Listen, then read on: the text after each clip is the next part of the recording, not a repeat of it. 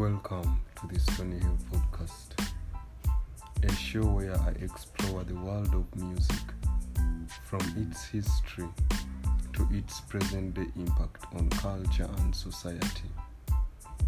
Each episode will dive into a different music album, examining their influence and impact on the music industry. I will discuss the evolution of music technology the role of music in society and its significance in various cultures around the world. Join me as I delve into the fascinating and ever changing music albums in the world, exploring the stories and experiences that shape our understandings of this universal language. Whether you are a music enthusiast or simply curious about which album to listen to, this podcast is for you. Let's dive in. And today I'll be talking about the Chronic album or the Chronic 2. Remember, we did the first Chronic album of Dr. Dre, which was his debut studio album the album he made when he left NWA and joined Death Row Records, a record label he co started with Suge Knight. And in today's episode, I'll be talking about the Chronic album too. Go and follow the show on Instagram at the Stony Hill Podcast. You can subscribe to the show on all major streaming platforms for podcasts Apple Podcasts, Spotify, Castbox, or you can follow me on Twitter at 256 Podcast King. The Chronic 2 is the second studio album by American rapper and hip hop producer Dr. Dre it was released on November 16, 1999 by Aftermath Entertainment and Interscope Records as the follow up of his 1992 debut album. The Chronic, the album was mainly produced by Dr. Dre and Mel-Man, as well as Lord, Lord Finesse, and features several guest contributions from Hittman, Snoop Dogg, Kurupt, Xzibit, Eminem, and Natty Dog. 2001 exhibits an expansion on Dre's debut G-Funk sound and contains gangster rap themes such as violence, crime, sex, drug use, and street gangs. The album debuted at number 2 on the US Billboard 200 chart, selling 516,000 copies in its first week. It produced three singles that attained chart success and has been certified six times platinum by the Recording Industry Association of America. As of August 2015, the album had sold 7,800,000 copies in the United States. Imagine that. 2001 received generally positive reviews from critics, many of whom praised the production and music through some, although some found the, lyric, the lyrics objectionable.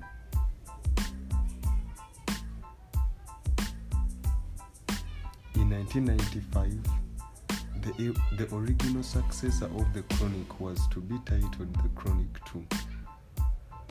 A new world order Papa's got a new funk.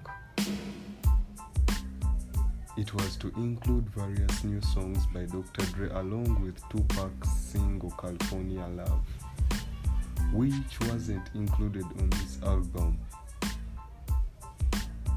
All Eyes on Me, for this reason, however, This version of the album was scrapped after Dr. Dre's departure from Death Row Records. After the creation of Aftermath Entertainment, the album was initially titled Chronic 2000 until Priority Records, who had become Death Row Records' new distributor, decided in conjunction with Death Row's founder and then CEO Suge Knight to call their compilation album Chronic 2000. Death Row owned the trademark for the Chronic as did Interscope Records, who previously distributed Death Row. Suge Knight was tipped off about the name of Dr. Dre's album since notification of the trademark was required by his label Aftermath Records. When Aftermath found out that Priority and Death Row planned to use the same name the, for their album, Dre sought legal action. According to his lawyer Howard King, both sides agreed that they would allow the other to use the title and then let the public decide which one they preferred. After the release of Chronic 2000, they announced that Dr. Dre's album would be named Chronic 2001. Shortly after Interscope began a big budget promotional campaign for Chronic 2001. And at this point, Priority decided not to honor the original agreement and threatened to sue Dre if the Chronic trademark were to be used in any capacity. Dre eventually decided to release the album as Simply 2000.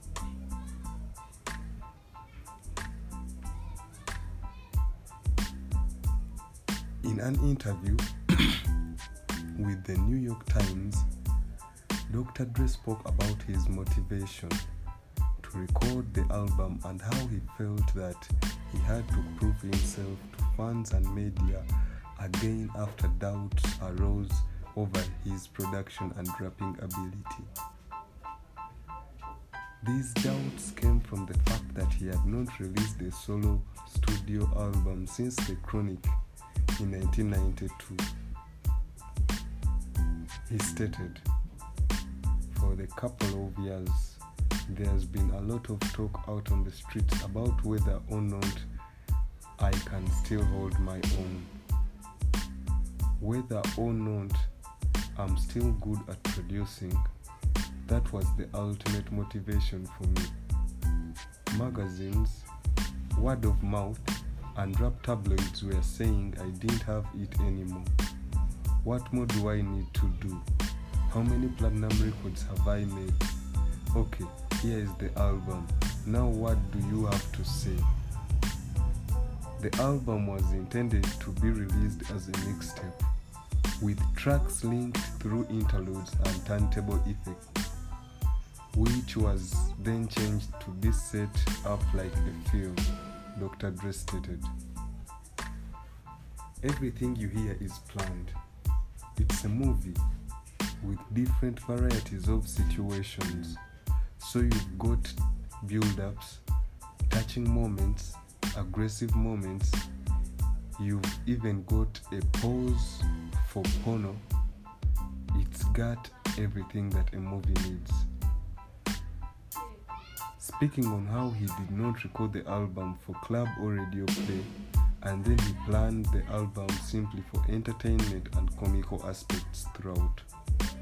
He commented, I'm not trying to send out messages or anything with this record. I just basically do hardcore hip hop and try to add a touch of dark comedy here and there. A lot of times, the media takes this and tries to make it into something else when it's all entertainment first. You shouldn't take it too serious. Thank you for always listening to the Stony Hill podcast. You can follow the show on Instagram at the Stony Hill podcast. You can subscribe to the show on all major podcast streaming platforms from Apple Podcasts and thanks to Spotify for podcasts that helps me host this podcast on all the major distributors.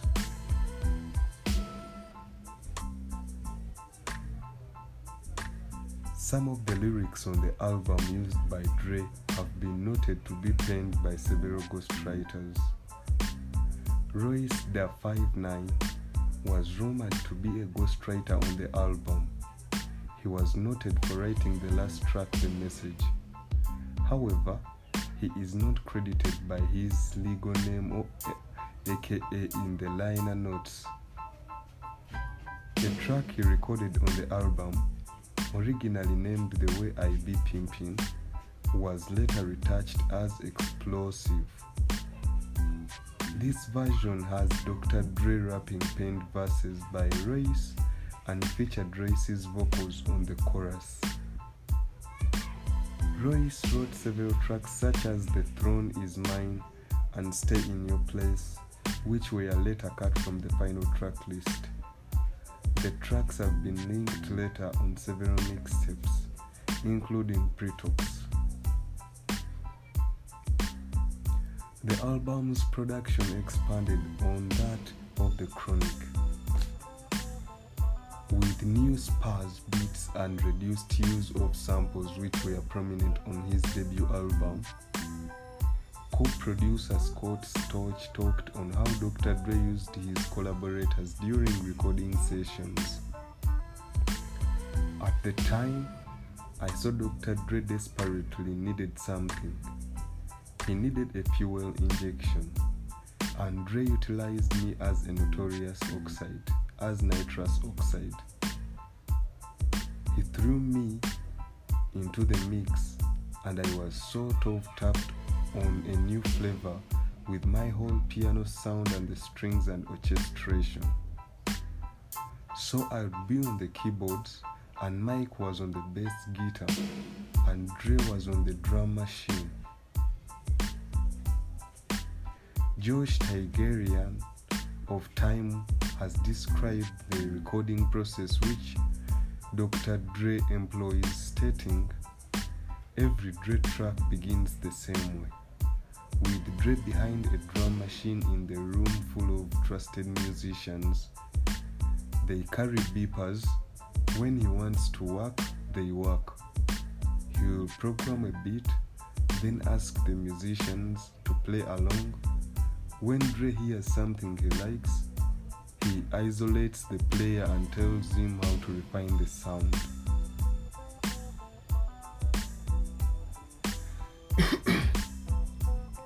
The album primarily featured co-production between Dr. Dre and Mel-Man and was generally well received by critics. All music writer Stephen Thomas noted that Dr. Dre had expanded on the G-Funk beats on his previous album, The Chronic, and stated, He's pushed himself hard finding new variations in the formula by adding anonymous strings, soulful vocals, and reggae, resulting in fairly interesting recontextualizations. And went on to say, sonically, this is the first rate straight outer gangster. You can follow me on Twitter at 256 Podcast King for the links of the podcast. You can also follow the show on Instagram at the Stony Hill Podcast. Thank you for always listening to the podcast. The lyrics of the album received criticism and created some controversy. They included many themes associated with gangster rap, such as violence, street gangs, drive-by shootings, crime and drug usage. Stephen Thomas said that he that the only subject matter on the album was violence, drugs, pussy, beaches, dope, guns, and gangsters. And that these themes have been repeat, repeated, repetitive and unchanged in the last 10 years.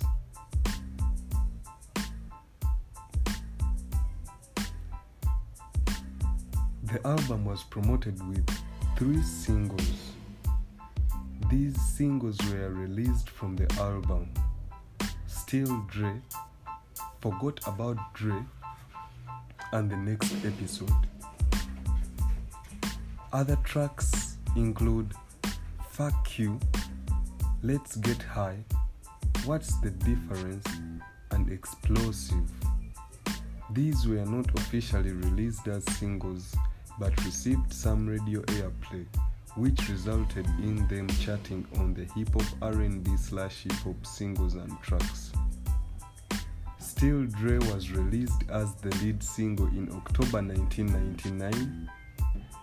It peaked at number 93 on the Billboard on the Billboard Hot 100, number 32 on the Hot R&B slash hip hop singles and tracks and reached number 11 on the Hot Rap Singles. It reached number 6 on the UK single charts in March 2000. The song was nominated at the 2000 Grammy Awards for Best Rap Performance by a Duo or Group, but lost to The Roots and Erykah Badu's You Got Me. Forgot About Dre was released as the second single in 2000, and like the previous single, it was a hit on multiple charts. It reached number 25 on the Billboard Hot 100, number 14 on the Hot R&B hip hop slash singles and tracks, and number 3 on the Rhythmic Top 40. It reached number 7 on the UK singles charts in June 2000. The accompanying music video won the MTV Video Music Award for the rap best video in 2000. The song won Dr. Dre and Eminem Best Rap Performance by a Duo or Group at the 2001 Grammy Awards. The next episode was released as the third and final single in 2000. It peaked at number 23 on the Billboard Hot 100, number 11 on the Hot R&B slash hip hop singles and tracks, are number 2 on the Rhythmic Hot 4 Top 40. It peaked at number 3 on UK singles charts in February 2001. It was nominated at the 2001 Grammy Awards for Best Rap Performance by a Duo or Group, but the award went to another single from the same album to Dr. Dre and Eminem for Forgot About Dre. During the hype of that era, the band Korn kept Dr. Dre from hitting number one in America's Billboard 200 with their album Issues, which sold 575,000 copies in its first week. As a result, the album debuted at number 2 on the chart with first week sales of 516,000 copies. It also entered at number 1 on Billboard's top R&B slash hip hop albums chart. The album was successful in Canada, where it reached number 2 on the charts. The record was mildly successful in Europe, reaching number 4 in the United Kingdom, number 7 in Ireland, number 15 in France, number 17 in Netherlands, and number 26 in Norway. It peaked at number 11 on the New Zealand album chart, closing out the year of 2000. The album was number 5 on Billboard Top Albums and number 1 on the Billboard Top R&B slash Hip Hop Albums chart. It re-entered the charts in 2003, peaking on the UK Albums Top 75 at number 61 and on the Ireland Albums Top 75 at number 30. The album has been certified six times platinum by the Recording Industry Association of America. On November 21st, 2000, it is Dr. Dre's best selling album. As his previous album, The Chronic, was certified three times platinum. As of August 2015, the album has sold more than 7 million copies in the United States.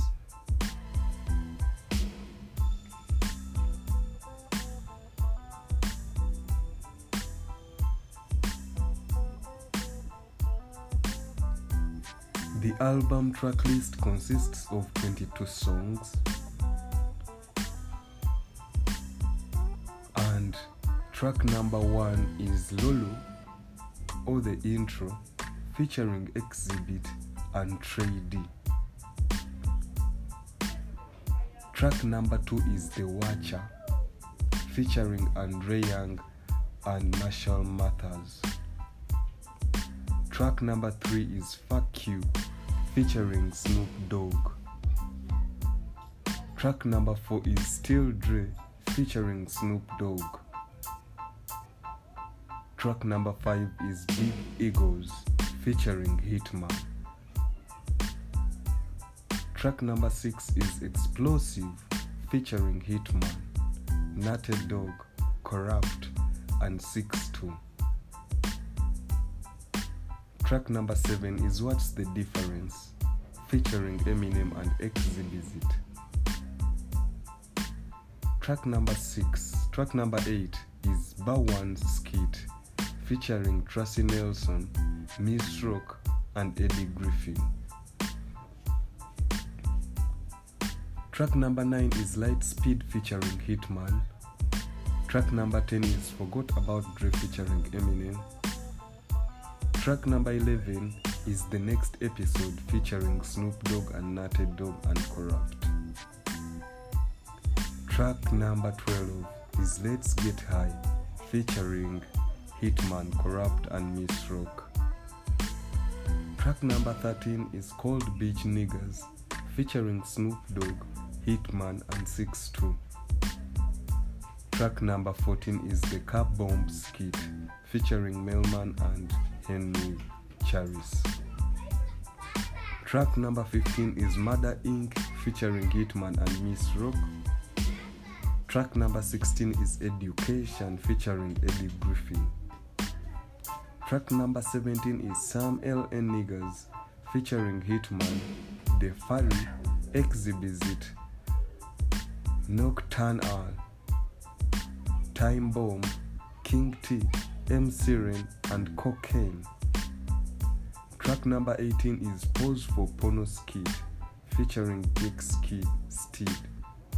Track number 19 is Housewife featuring Kurupt and Hittman. Track number 20 is Act 3 featuring Hittman. Track number 21 is Bang Bang featuring Hittman and Knoc-turn'al. And lastly, The Message or Outro featuring Mary J. Blige and Rail. Thank you for listening to the Stony Hill podcast. And I remain yours, Gucci Outer here. You can follow me on Instagram at Gucci Outer here.